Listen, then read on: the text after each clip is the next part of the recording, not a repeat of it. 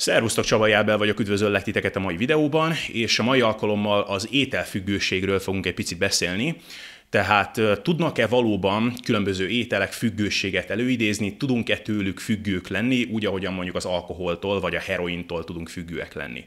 Tehát talán ti is hallottatok már ilyen mondatokat, hogy a cukor függőséget okoz, vagy a nők csokoládé függőek, vagy, és ez az egyik személyes kedvencem, a a sajt meg a tejtermékek ugyanolyan hatással vannak az agyra, mint a kokain. Szóval mi a helyzet itt, ezt vizsgáljuk egy picit meg, és mindenek előtt, még mielőtt egy igennel vagy nemmel megválaszolnánk ezt a kérdést, hogy igen, tudnak függőséget okozni, vagy nem, nem tudnak, először is vizsgáljuk meg magának a függőségnek a témakörét. Tehát mit jelent az, hogy függőség tulajdonképpen? A függőség az lényegében ragaszkodást, erős ragaszkodást jelent valami iránt. Tehát van valami, amit nagyon szeretsz, és amikor ehhez hozzájutsz, akkor jól érzed magad, amikor pedig nem jutsz hozzá, akkor az a dolog hiányzik, és sóvárgást érzel utána, rosszabbodik a közérzeted, meg hasonló dolgok. Ilyen módon a függőség az nem egy pozitív vagy egy negatív fogalomkör, a függőség az egyszerűen csak van. Tehát nyilván, amikor a függőségről beszélünk, akkor mindenki első körben ilyen kemény drogokra asszociál, vagy az alkoholra, de lehetsz te függő mondjuk a családodtól is. Tehát szeretsz a családoddal lenni, és amikor nem lehetsz velük, akkor nem érzed jól magad. Na most nyilvánvalóan különböző dolgok különböző mértékig tudnak függőséget okozni, illetve a függőség maga az különböző formában tud jelentkezni. Vannak dolgok, amik igazoltan fizikai függőséget okoznak. Ilyen például az alkohol. Tehát aki súlyosan alkoholista, az, hogyha nem jut alkoholhoz, akkor remegni kezd a keze, meg koordinálatlan lesz, és amikor megint alkoholhoz tud jutni, akkor ideiglenesen legalábbis egy picit össze tudja magát kapni. Ilyen nyilván a heroin is a heroin az még súlyosabb fizikai függőséget okoz, és a fizikai függőség az gyorsabban is jelentkezik. Ezért van az, hogy rekreációs vagy parti alkoholistából sok van, tehát sokan vannak, akik rendszeresen akár naponta isznak alkoholt, de csak mértékkel, Hát re- rekreációs heroinistából jóval kevesebbet tudunk, ugye? Nem nagyon ismerünk olyan embert, aki akár naponta heroin szed, de csak mértékkel. Aztán vannak olyan dolgok, amik szintén fizikai függőséget okoznak, de csak sokkal kisebb mértékben. Ilyen például a koffein. Tehát a koffein az egy abszolút fizikai függőséget kiváltó anyag, tehát hogyha valaki rendszeres koffeinfogyasztó, tehát mondjuk napi 200-300 mg koffeint elfogyaszt, ami mondjuk 2-3 Red Bull, és aztán hirtelen elhagyja a koffeinfogyasztást teljesen, akkor fizikai elvonási tünetei lesznek. Tehát a feje fájni fog, letargikusnak, hihetetlenül fáradtnak érzi magát, a kedve nagyon rossz, és egyébként ez egy visszafordítható folyamat, tehát mondjuk egy-két-három napon belül az ember már sokkal jobban van, és egy, egy olyan egy hét, tíz napon belül, mintha a régi lenne, tehát olyan tíz napba telik körülbelül a koffeinfüggőségnek a visszafordítása. Aztán vannak olyan dolgok, amik nem okoznak fizikai függőséget, viszont lelki vagy mentális függőséget okoznak. Ennek vannak enyhébb, meg sokkal súlyosabb formái is. Tehát például én függőnek nevezném magam a konditermi edzésektől. Tehát nekem ez egy fontos része az életemnek, és azt mondanám, hogy függő vagyok ettől, és amikor bezártak a konditermek a Covid miatt, akkor nekem érezhetően súlyosan rosszabbodott a közérzetem. Tehát nagyon rossz kedvem volt tőle. Nyilvánvalóan nem remegett ettől a kezem, éjszaka nem ébredtem föl hideg verítékben, és idővel alkalmazkodtam ez az új létformához, de rosszabb volt tőle a közérzetem, és ez érezhető volt. De vannak ennek sokkal súlyosabb formái is. Tehát például az MDMA, vagy commerce nevén az ecstasy, az amennyire én tudom, az nem egy fizikai függőséget okozó anyag. Viszont nagyon komoly mentális vagy lelki függőséget okoz. Tehát aki kipróbálja az ecstasy először, az egy olyan eufória érzetet él meg, olyan felhőtlenül boldognak érzi magát, mint előtte talán soha, olyan magabiztosnak érzi magát, mint előtte talán soha, szociálisan úgy tud interaktálni másokkal, mint korábban talán soha, és másnap, amikor az ember szervezetéből kimegy az extazi, akkor ez nagyon keményen átcsap a túloldalra. Tehát az ember nagyon rossz kedvűnek érzi magát, nagyon levert, a saját alap természetes közérzete alá megy a jóléte, és nyilvánvalóan az előző napi eufóriához képest brutálisan nagy a kontraszt, és ez nagyon megviseli az embert. Tehát ennek az emlékét ezt napokig vagy akár hetekig hordozza magával, és sokan odáig jutnak így, hogy úgy érzik, hogy extazi nélkül nem is érdemes élni az életet. Tehát ezért mondom, hogy csak azért, mert valami nem okoz fizikai függőséget, attól még nem kell lebecsülni, az még lehet nagyon-nagyon komoly függőséget kiváltó dolog. Na most akkor kössünk vissza egy picit a kajához, tehát akkor tud-e ilyen módon függőséget okozni a kaja, és hogyha igen, akkor inkább olyan függőséget okoz, mint az alkohol, vagy inkább olyat, mint az extazi. Hát azt mondanám, hogy nézzük meg a drogfüggőségnek, bármilyen nemű drogfüggőségnek a főbb kritériumait. Az elsődleges kritérium a drogfüggőségnek az, hogy az ember kényszeres szükségét érzi annak, hogy hozzájusson az adott anyaghoz. Tehát gondolj arra a heroinistára vagy alkoholistára, aki bármit megtenne azért, hogy hozzájusson az anyagához. Hát talán, ha nem is ilyen súlyos módon, de szerintem ez megállja a helyét a kajára is. Tehát szerintem a sóvárgás érzetét azt senkinek nem kell bemutatni. Szerintem mindannyian éreztük már úgy, hogy úristen, mit meg nem adnék azért, hogy, és akkor helyettesíts be, hogy valamilyen nagyon finom ételhez, amit nagyon szeretünk, ahhoz hozzájussunk. Tehát idáig stimmel. A második dolog az, vagy a második kritérium az, hogy a kontroll elvesztését tapasztaljuk, amikor fogyasztjuk ezt az anyagot. Tehát gondolj arra az alkoholistára, aki nem tud megállni két pohárnál, hanem el kell mennie 25 pohárig. Hát ez maximálisan megállja a helyét a kajára is, tehát a kényszeres túlevés vagy falászavar az egy klinikailag diagnosztizált evészavar, de még hogyha nem is eszkalálódik a dolog ilyen klinikai szintre, egy abszolút valós jelenség az, hogy valaki azt tervezi, hogy csak mértékkel eszik valamiből, mondjuk fagyiból, és aztán egy órával később azon kapta magát, hogy a rosszul létigette magát. Tehát az ember elveszti a kontrollt, ilyen kompulzív, kényszeres lesz a viselkedése, szinte magára sem ismert, tehát eléggé ijesztő tud lenni a dolog. Úgyhogy eddig megint csak stimmel. A harmadik kritérium ennek pedig az, hogy az ember sóvárog az adott anyag után, illetve amikor ez nem jut hozzá, akkor a közérzete az jelentősen romlik. Hát ez megint csak abszolút megállja a helyét a kajára is, tehát ez igazából megint a sóvárgásról szól. Tehát szerintem mindannyian éreztük már magunkat úgy, például egy diétázáskor, hogy úristen, de jó lenne pizzát enni, és egyszerűen nem tudjuk megállni, hogy a pizzája az agyunk.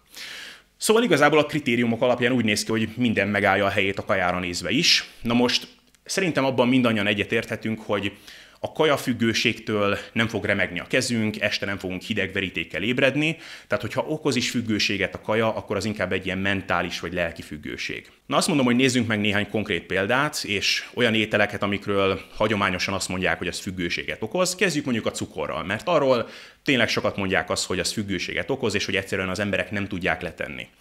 Na most, amikor cukorfüggőségről beszélünk, akkor konkrétan milyen ételekről van szó? Tehát mik azok az ételek, amiket az emberek egyszerűen nem tudnak letenni, nem tudnak lemondani róla? Konkrétan a fehér porcukorról van szó, vagy kristálycukorról van szó? Tehát arról van szó, hogy az emberek vesznek egy kiló cukrot, feltépik, és akkor azt így döntik bele a szájukba? Hát nem, én ilyet még nem nagyon láttam, ugye? Szerintem ti se.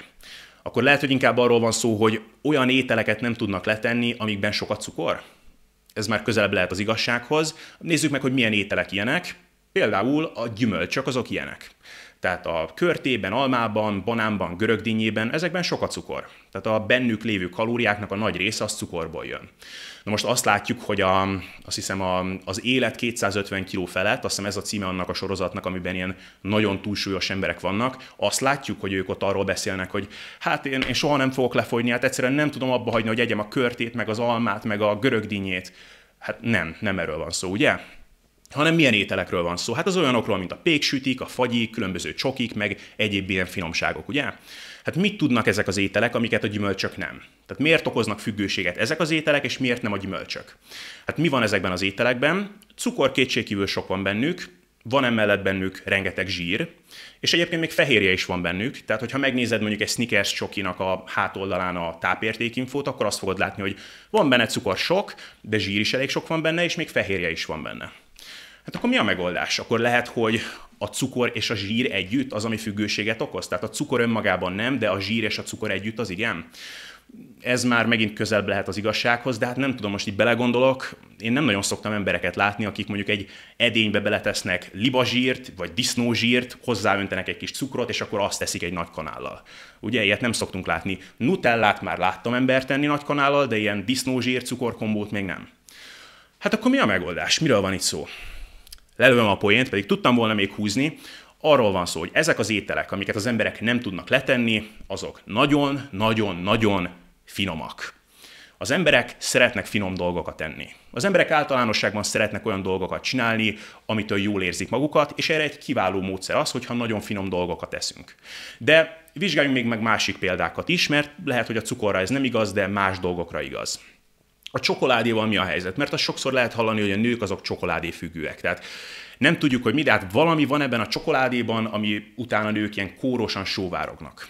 Hát képzeljétek el, hogy csináltak konkrét kísérleteket, ahol a csokoládéból kivonták az ilyen aktív vegyületeket, anyagokat, polifenolokat, meg hasonló dolgokat, amikről azt feltételezték, hogy talán ez okoz függőséget.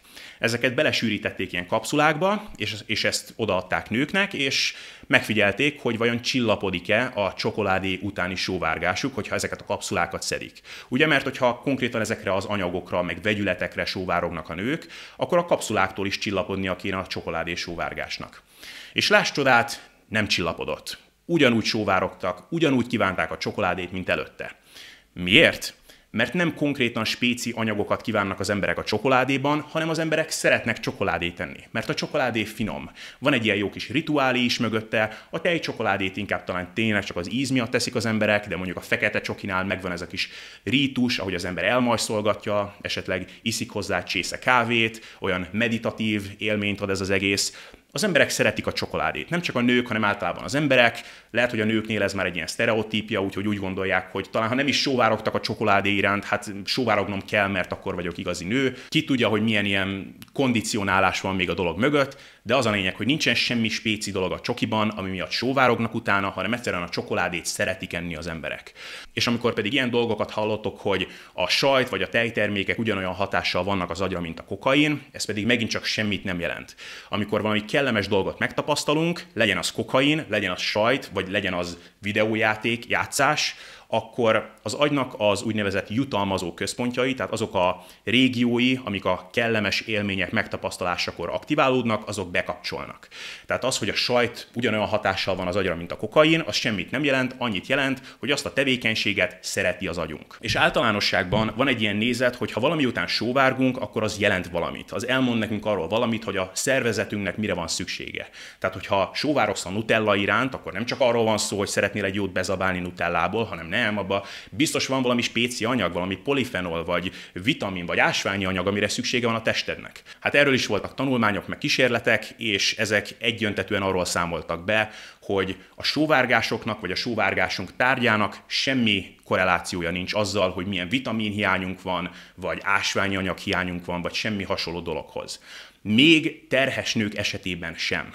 És ez még nekem is meglepő volt, megmondom őszintén, mert tényleg azt gondolná az ember, hogy ha valamikor, akkor, akkor amikor egy élet nő az emberben, akkor tényleg bekapcsol az ember agyában valami intuitív mechanizmus, ami elmondja nekünk, hogy mire van szükségünk, de képzeljétek, hogy még akkor sem. Tehát például a nőknek terhességkor drasztikusan megnő a fehérje szükséglete. Miben van sok fehérje? A húsokban. Ennek ellenére a nők híresen viszolyognak a húsoktól, amikor terhesek. Hát ennek semmi értelme. Hogyha olyan jól működne ez az intuitív folyamat az agyban, akkor a húst kívánniuk kéne. Pedig nem. Sokszor taszítónak találják a húst. És sok példa van erre egyébként, tehát például a cink hiánykor, tehát amikor a szervezetben nincsen elég cink, tehát szükségünk lenne több cinkre, akkor az embernek csökken az étvágya, nem pedig megnő. Na most hogyan tudunk valamiből többet fogyasztani, hogyha csökken az étvágyunk, ugye? Tehát semmi korreláció nincs gyakorlatilag a kettő között, úgyhogy ne mentegessük magunkat ezzel, hogyha valami dolog irány sóvárgunk, akkor egyszerűen szeretnénk valami finom dolgot tenni. És ez annál inkább is úgy van, hogy általában milyen dolgok után sóvárognak az emberek. Zsíros, cukros, kalóriadús, nagyon finom, ízletes dolgok iránt. Nagyon kevés ember sóvárog felszeletelt, nyers uborka után, vagy retek után. Szóval akkor eddig summázva a dolgot. A kajafüggőség az tulajdonképpen nem kajafüggőség. Nem konkrét ételek okoznak függőséget, hanem egy kellemes, boldogság érzetet okozó cselekvés okoz függőséget. Amilyen például a nagyon finom ételeknek az evése. Tehát ilyen módon tulajdonképpen ez egy cselekvés vagy szokás iránti függőség, ugyanolyan módon, mint hogy az ember szeret egy jót sétálni, és attól is lehetünk függőek. Na most, Persze azért ezt intuitív módon mindannyian érezzük, hogy itt azért egy komolyabb dologról van szó. Tehát az, a kajafüggőség vagy evésfüggőség azért egy komolyabb probléma, mint hogy szeretünk egy jót sétálni. És igen, valóban egy komolyabb probléma. Egyfelől nyilvánvalóan különböző dolgok különböző mértékig tudnak függőséget okozni, egyszerűen azért, mert a boldogság érzetünket is különböző mértékig fokozzák. Tehát naturális módon, drogok használata nélkül kevés dologgal lehet olyan eufóriát, meg boldogságérzetet megélni, mint mondjuk az evéssel, vagy mondjuk a szexel. Tehát igazából az evés és a szex az, ami itt vezeti az éllistát. És szerintem ezt a természet rendelte el így. Most, ha logikusan belegondolunk, hogyha egy sétával a parkban ugyanolyan eufóriát lehetne megélni, mint egy jó tál étel megevésétől, vagy egy jó szextől, akkor az emberiség az rég kihalt volna, mert éhen haltunk volna, és nem szaporodtunk volna. Másodszorban nyilvánvalóan a következmények is súlyosabbak. Tehát, hogyha valaki nagyon szeret sétálni, és mondjuk kétszer annyit sétál, mint amennyit ajánlott lenne, akkor mi a legrosszabb dolog, ami történhet? Hát az, hogy egy picit később fog hazaérni, meg mondjuk másnap egy picit sajogni fog a lába. Na bum, de hogyha valaki kétszer annyit eszik, mint amennyit kellene, tehát mondjuk 3000 kalória helyett 6000 kalóriát eszik, és ezt minden nap csinálja, akkor egy hét alatt fel lehet szedni 3 kilót, vagy egy hónap alatt 12 kilót. Harmadrészt az evéssel nagyon sokáig lehet fokozni a stimulációt, tehát az ízek általi stimulációt, és ezt úgy is mondhatnám egy picit flancosabban, hogy a negatív visszacsatolást nagyon sokáig lehet késleltetni. Mondok erre egy példát, hogyha nagyon szomjas vagy, és iszol egy pohár vizet, akkor attól sokkal jobban fogod magad érezni. Hogyha megiszol fél liter vizet, lehet, hogy még jobban fogod magad érezni. Hogyha egy húzamban leküldesz 5 liter vizet, akkor attól rosszul leszel. Ez a negatív visszacsatolás. Tehát egy darabig valami, egy bizonyos pontig valami élvezetesebb, aztán egy bizonyos pont után ez elér egy platót, és aztán azután a pont után egyre kevésbé lesz élvezetesebb. Az evésnél ezt a folyamatot nagyon sokáig ki lehet tolni. Tehát gondolj arra például, hogy elmész egy all you can eat étterembe, ahol ugye nagyon sokféle ételt lehet enni korlátlanul, és először megpakolod a tányérodat, nem tudom, csirkeszárnyal, valami sült, sült hússal, hasáburgonyával, valami jó kis szószal, és ebből jól beeszel, eléggé tele vagy, de úgy vagy vele, hogy jó, ez nagyon jó volt, úgyhogy megpakolod a tányérodat ugyanezzel még egyszer. Ezután már tényleg úgy vagy vele, hogy mozdulni sem tudsz, úristen, de tele vagyok, de ekkor meglátsz valami jó kis desszertet. És akkor megint úgy vagy vele, hogy hú, hát abból azért még tudnék enni. Úgyhogy veszel egy másik tányért, most azt megpakolod fagyival, meg különböző tortákkal, ebből is megpakolod mondjuk kétszer egymás után, és ezután már tényleg úgy vagy vele, hogy na jó, tényleg tele vagyok, nem bírok többet tenni, kajára nézni se tudok már többet, de ekkor valahol meglátsz valami jó kis ilyen ropogtatni való chipset, vagy kekszet, vagy valami hasonló dolgot, és attól megint úgy érzed magad, hogy hum, hát abból azért még egy pici beleférne. Ilyen módon hihetetlenül sokáig lehet késleltetni a negatív visszacsatolást, és a stimulációt nagyon sokáig lehet fokozni.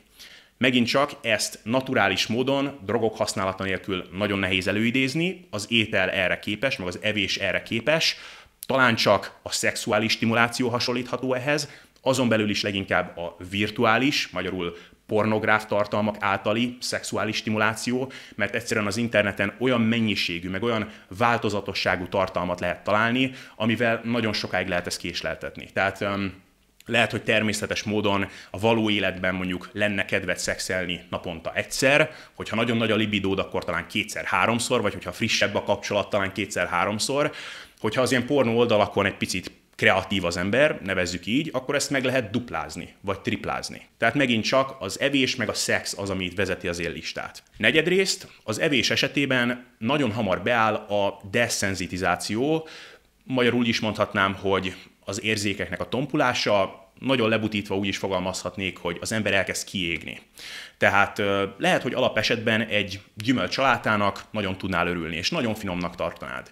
De hogyha minden nap ilyen nagyon cukros, nagyon intenzív ízélményt nyújtó ételeket eszel, akkor a gyümölcsalátának olyan íze lesz, mint a kartonpapírnak. És ez egy valamennyire fizikai elváltozást, az, az embernek az íz érzéke az elkezd áttransformálódni annak a függvényében, hogy általában milyen ételeket eszik. Erről vannak saját élményeim is, tehát egy időben annyi édesítőszert használtam, hogy a diétás kólát már nem éreztem édesnek, egy picit sem. Tehát olyan volt, mintha egy ilyen ízetlen folyadékot innék, ami azért eléggé kemény. És egyébként ez az egyik legnagyobb kihívást jelentő dolog tud lenni az emberek számára eleinte, amikor megpróbálnak átállni az egészséges életmódra, hogy annyira hozzá vannak szokva ezekhez a nagyon finomított, nagyon processzált, nagyon intenzív ízélményt nyújtó ételekhez, hogy amikor elkezdenek salátákat tenni, meg sovány húsokat, meg hasonló dolgokat, akkor egyszerűen úgy érzik, hogy ez a dolog fenntarthatatlan, mert annyira ízetlennek éreznek mindent, hogy úgy vannak vele, hogy Jézus Mária mostantól minden így lesz, hát ez, ez tarthatatlan. Nem kell itt megijedni, ez megint csak egy visszafordítható folyamat, de erre egy picit később majd kitérek. Ez megint csak maximálisan igaz a szexre is, tehát az az ember, aki nap mint nap nagyon extrém, nagyon változatos pornó videókat néz, néz, nevezzük így, az eljuthat arra a pontra, hogy egy valós személy a való életben már nem tudja lázba hozni. Még akkor sem, hogyha egyébként álmai nőjéről vagy álmai férfiáról lenne szó. És ez egy nagyon komoly probléma egyébként, és nem vicc, tehát az interneten több ezres közösségek vannak, ahol fickók arról számolnak be, hogy a pornó hatására impotensek lettek. És itt nem arról van szó, hogy konkrétan fizikai problémáik lennének, hanem arról, hogy egyszerűen már nem tudnak lázba jönni egy valós szemétől. És egyébként ez megint csak egy visszafordítható folyamat, szóval ne pánikoljon be senki, de csak érdekességképpen megemlítem ezt, hogy itt megint csak az evés és a szex abszolút az élen jár. Egyébként valószínűleg más dolgokra is igaz ez, tehát az, aki ilyen nagyon modern, vizuálisan elképesztő élményt nyújtó videójátékokkal játszik minden nap, az lehet, hogy az olvasástól már nem tud izgalomba jönni, hogy hú, de jó lenne valamit olvasni, mert egyszerűen túl lassú, túl vontatott ez az élmény. És akkor ötöd részt van még itt még egy probléma, ami miatt egyébként a kajafüggőség vagy evésfüggőség az sokkal problémásabb tud lenni, mint akár egyes drogfüggőségek. Az pedig az, hogy az ételt azt nem lehet megkerülni. Tehát az ételről nem lehet lemondani, nem lehet kiiktatni az életünkből, az egy olyan dolog, amit minden nap csinálunk, és minden nap többször csináljuk. Hogyha valaki kezd belecsúszni mondjuk az extazi függőségbe, és mondjuk még nem eszkalálódott arra a szintre, hogy már klinikai problémáról lenne szó, akkor elméletben legalábbis, a dolgot nagyon egyszerű kezelni. Egyszerűen csak ne menj azokra a helyekre, ahol eddig beszerezted az extazit, tehát hogyha volt egy olyan diszkó mondjuk, ahol eddig mindig vetted az extazit, akkor ne menj oda, hogyha vannak olyan személyek, akik állandóan belevittek a bajba, akkor szakíts meg velük a kapcsolatot, és hát nem olyan egyszerű hozzájutni az extazihoz, tehát nem sétálhatsz be egy gyógyszertárba és kérhetsz extazit, ugye? Az étellel más a helyzet, tehát enni minden nap enni fogsz, és minden alkalommal mondjuk legalább naponta háromszor, amikor leülsz enni, akkor meg kell hoznod egy döntést, hogy most pizzát fogsz enni, vagy salátát fogsz enni. És nyilvánvalóan a kísértések azok folyamatosan ott lesznek. Ugyanis hát mit csinál két ember, amikor találkozik? Esznek vagy isznak valamit, ugye? Mit csinál egy család vasárnaponként, amikor összegyűlnek? Ebédelnek mit csinálsz valakivel, akit el akarsz vinni egy romantikus estére valahova, beültök vacsorázni. És hát mit esznek ilyenkor az emberek általában? Hát nem csirke mellett meg salátát, ugye, hanem valami finom dolgot, ezzel is megünnepelve az alkalmat. Tehát ez egy folyamatos és um, soha véget nem érő kihívás lényegében, és ezért is annyira nehéz az evéssel vagy étellel kapcsolatos függőségeket kezelni. Na most, hát um, amit eddig felvázoltam, az borzalmas, ugye? Tehát rossz hír, rossz hír hátán volt eddig, de mindenki nyugodjon meg, vannak jó híreim is, szóval nem csak negatív dolgokról van itt szó. Úgyhogy beszéljünk egy picit arról, hogy hogyan kell ezt az egészet orvosolni. Tehát, hogyha valaki úgy érzi, hogy bizonyos ételek rapságában van, hogy egyszerűen nem tud letenni bizonyos ételeket, és, és hogy ez a, az egészséges életmód ez számukra tarthatatlan, akkor mit kell csinálni, hogyan kell az egész dolgot adresszálni. Először is azt kell tudni, hogy minden, amit eddig elmondtam lényegében, az visszafordítható. Tehát, hogyha úgy érzed, hogy bizonyos ételeknek a rapságában vagy, hogy csillapíthatatlan a sóvárgásod, hogy az egészséges ételeknek semmi íze nincsen már, ezek a dolgok, ezek nem egy életre szóló csapást jelentenek. Tehát ezt vissza lehet fordítani. Először is az embernek az íz érzékelése, meg az íz preferenciája az valahogy úgy működik, hogy amit rendszeresen eszünk, azt egyre jobban megtanuljuk szeretni. Ez biztosan megtapasztaltad bizonyos dolgokkal te is. Tehát a kávét, vagy mondjuk a vörösbort, azt sokan nem szeretik kezdetben. Aztán elkezdik rendszeresen fogyasztani, és elkezdik megszeretni. Ugyanígy van minden más étellel is. Tehát az az ember, aki soha nem eszik zöldségeket, az valószínűleg nem szereti a zöldségeket. Aki elkezdi rendszeresen enni a zöldségeket, az egyre inkább elkezdi megkedvelni. Tehát erről vannak kísérletek is, és azt figyelték meg, hogy bizonyos emberek, akik bizonyos módon étkeznek sokáig, tehát mondjuk ilyen low carb, ketogén diétákat esznek, vagy mondjuk ilyen zsírcsökkentett, magas szénhidrát tartalmú ételeket esznek, sok keményítő tartalmú étellel, az agynak a jutalmazó központja ezeknél az embereknél egyre jobban kezd aktiválódni. Magyarul egyre jobban elkezdik megkedvelni azokat az ételeket, amiket rendszeresen esznek. Tehát nem kell kétségbe esni, hogy ha most a gyümölcsalátának kartonpapíríze van, ez nem lesz mindig így. Hogyha elkezdesz egészségesen enni, akkor hirtelen a gyümölcsök megint édesnek kezdenek majd érződni. Az édes burgonyát megint édesnek fogod majd érezni. Na most Persze felmerülhet a félelem, hogy hát oké, okay, ehetek én egészségesen, de hát a, a pizzát akkor is finomabbnak fogom találni, mint a zöldségeket. És igen, ez valóban így van. És itt elérkezünk az adresszálásnak a másik részéhez, az pedig a kontrasztillúzió. Tehát um, egy 180 centis ember, vagy mondjuk Dwayne Johnson, The Rock, a szikla. Ő például egy nagyon magas embernek néz ki, hogyha Danny DeVito mellett áll. Egyébként magas is, azt hiszem, hogy 195 centi, vagy valami hasonló. De egy óriásnak néz ki, amikor Danny DeVito mellett áll. Amikor Shaquille O'Neal mellett áll, aki ugye még a profi kosárlabdázók között is magasnak számít, akkor egy alacsony embernek néz ki. 1000 forint egy milliárdosnak az semmi egy koldusnak az rengeteg pénz. Tehát ez a kontraszt illúzió. Na most, aki rendszeresen pizzát eszik, annak igen, a zöldségek ízetlenek lesznek. Annak az embernek, aki mondjuk bőjtölt 5 napot, és csak vizet ivott, annak a zöldségek elképesztően finomak, az a manna az égből. Tehát, hogyha azt szeretnéd, hogy élvezetesnek találd az egészséges életmódot, akkor azt javaslom, hogy az ilyen nagyon processzált ételeket, mint a pizza, azt ne tartsd az étkezésedben rendszeresen.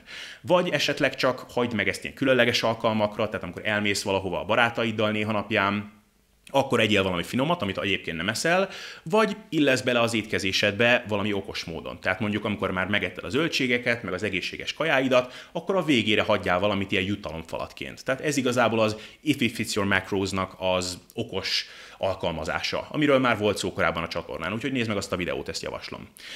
És akkor nyilván itt felvetődhet a harmadik félelem, az pedig az, hogy oké, okay, akkor mondjuk lemondok a pizzáról, vagy csak nagyon ritkán eszem ilyesmit, de hát akkor meg állandóan sóvárogni fogok ezek után, hát ez meg nem tartható, hát ez így nem élet, hát akkor sóvárogva fogom élni az életemet. És itt elérkezünk a harmadik részéhez a probléma adresszálásának, az pedig az, hogy általánosságban olyan dolgok után sóvárogsz, amiket rendszeresen eszel. Amit nem eszel rendszeresen, azután nem annyira sóvárogsz. És most mondok egy hülye példát. Tegyük föl, hogy mondjuk Kambodzsában van valami nagyon különleges desszert, amit ilyen helyi összetevőkből raknak össze, tehát ezt sehol máshol nem lehet előállítani, és képzeld el, hogy ez igazoltan a világ legfinomabb étele. Tehát gondolja fagyira, gondolja pizzára, meg mindenre, amit szeretsz, ez a kambodzsai desszert még ennél is finomabb. Na most, sóvárogsz ezután a desszert után? Nem, ugye? De hát miért? Hát ez a világ legfinomabb étele. Azért, mert nincsen róla emléked. Tehát nincsen referenciapont az agyadban, nem tudod mihez hasonlítani, nincsenek emlékeid arról, hogy milyen jó abba beleharapni, egyszerűen csak egy ilyen abstrakció a fejedben. És akkor azt is mondanám, hogy gondolj arra az ételre, ami után a legjobban sóvárogsz. Tehát amikor mondjuk diétázol, vagy mondjuk csak most, ahogy nézed ezt a videót, mi egy olyan étel, amit nagyon-nagyon jó lenne enni, és nehéz róla lemondani. Kitalálom, valószínűleg egy olyan ételről van szó, amit viszonylag nem olyan régen ettél, ugye? Lehet, hogy egy hete, lehet, hogy egy hónapja, de nem négy éve, ugye? És valószínűleg olyan ételek is vannak, amiket szintén nagyon szerettél, szintén nagyon finomak, de nem sóvárogsz utánuk, és azt feltételezem, hogy ezeket már nagyon régóta nem etted. Na most ez nem véletlen, ez azért van így, mert az emberi agy az úgy van bekalibrálva, hogy amiről emlékeink vannak, és amik jó élményt jelentettek, azok után sóvárgunk. Hogyha valami még nagyon friss az emlékezetedben, tehát mondjuk nem olyan rég ettél pizzát, és abszolút előtted van, hogy milyen jó abba beleharapni, hogy a sajt az hogyan olvad szét a szádban, hogy a szósznak milyen jó az íze, akkor a pizza után sóvárogni fogsz. Hogyha 15 évvel ezelőtt voltál mondjuk síelni, és ott az egyik ilyen hüttében ettél mondjuk gőzgombócot, ami egyébként nagyon finom, Valószínűleg nem is emlékszel már rá, hogy konkrétan milyen íze volt. Ilyen módon nem sóvárogsz utána a mindennapi életedben.